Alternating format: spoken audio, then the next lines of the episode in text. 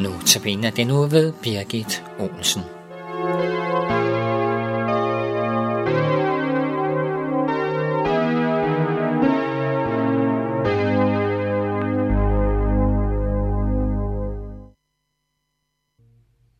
I Johannes evangeliet kapitel 1, der læser vi, at i begyndelsen var ordet, og ordet var hos Gud, og ordet var Gud. Han var i begyndelsen hos Gud, og ordet blev kød og tog bolig blandt os. Ordet er Jesus. Han var hos Gud, men på grund af Guds store kærlighed til dig, valgte han at give dig sin bedste gave for at frelse dig, og det var Jesus. Jesus valgte at blive menneske af kærlighed til dig. Han valgte at gå ind i denne verden og blive mennesket lig.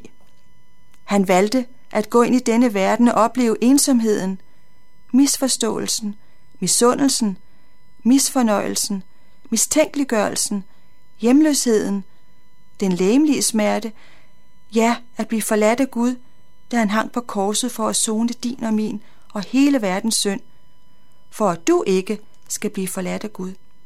Og alt dette var af kærlighed. Gud har vist os sin overstrømmende rige nåde og godhed i Jesus Kristus. Jesus er ordet. Det forhold, forhold, du har til ordet, til Bibelen, har du faktisk til Jesus. Det menneske, du elsker, har du lyst til at være sammen med og lære bedre og bedre at kende. Og sådan også med Jesus. Du lærer Jesus bedre at kende gennem ordet i Bibelen. Karl Olof Rosenius har sagt det sådan. Ingen timer i dit liv skal bære så velsignede frugter og give dig så varig en glæde og lykke, som dem, hvor i du læser Guds ord. Guds ord er levende. Helligånden åbner ordet for os. Prøv at læse et enkelt vers fra Bibelen om morgenen, og lad det følge dig gennem hele dagen.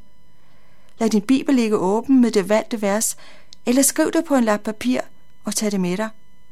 Så vil Helligånden åbne verset for dig, og du vil se mere af Guds dybder.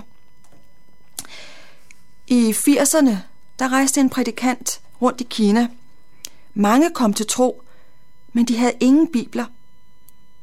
Han fandt på at rise et bibelvers ind i en sten og give den her sten til en person en uge ad gangen.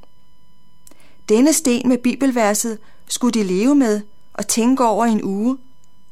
De skulle tage den med ud på marken, når de arbejdede, lægge den ved siden af deres skål med ris, når de spiste, gemme den under puden, når de sov, og hele tiden bede Gud om at tale til dem gennem skriftstedet på stenen. Efter en uge skulle den kristne gruppe bytte sten og lære et nyt vers. På denne måde blev de bevaret i troen.